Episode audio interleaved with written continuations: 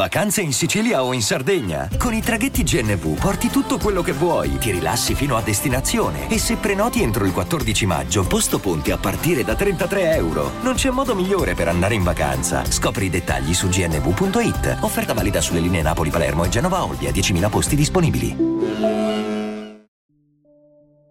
Salve a tutti amici, quest'oggi parliamo di un fantasma molto noto in America Latina. Recentemente, anche grazie al film, quasi tutti gli appassionati di misteri e di paranormale conoscono la Llorona. Secondo la versione della Costa Rica, si dice che un tempo fosse una donna innamorata di uno spagnolo. Il padre della ragazza, però, voleva darla in sposa ad un re indigeno, per cui il loro amore non poté avere lunga vita. I due continuarono però a vedersi in segreto sulla cima di una cascata. Rimase incinta, ma decise di nascondere il figlio al padre. Tuttavia, egli se ne accorse e sfidò a duello lo spagnolo per punirlo del disonore. La donna cercò di fermare il duello, ma il padre prese il figlio e lo gettò di sotto dalla cima della cascata. Maledisse la figlia e le disse che avrebbe cercato per sempre il suo bambino perduto. Mentre la donna correva per i boschi urlando, lo spagnolo e il re indigeno, che avrebbe dovuto sposarla, si uccisero a vicenda in duello. Generalmente si dice che la Llorona sia alla costante ricerca del figlio perduto, ma le numerose varianti dei paesi dell'America Latina la descrivono in modalità spesso diverse. Ad esempio, in Argentina la Llorona è una presenza oscura che uccideva i suoi figli gettandoli nel fiume. Si tolse la vita per il senso di colpa e a causa di quello che aveva fatto ritornò come spettro. Ha un vestito bianco e non si riesce a vedere in volto.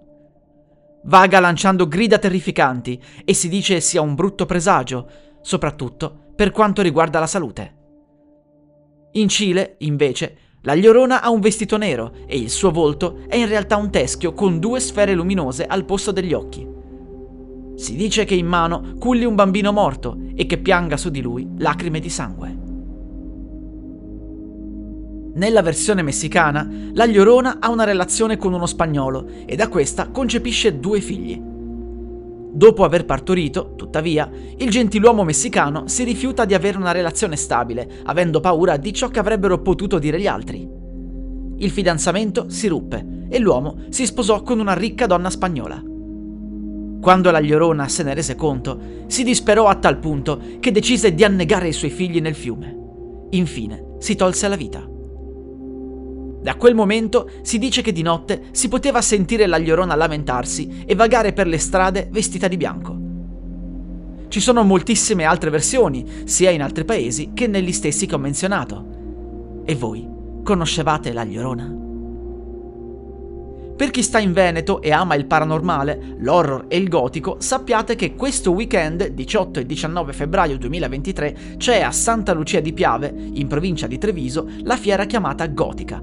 Io sarò ospite per entrambi i giorni e mi potrete trovare sia allo stand Polignani sia sul palco in due occasioni, dove parlerò di horror e ghost hunting.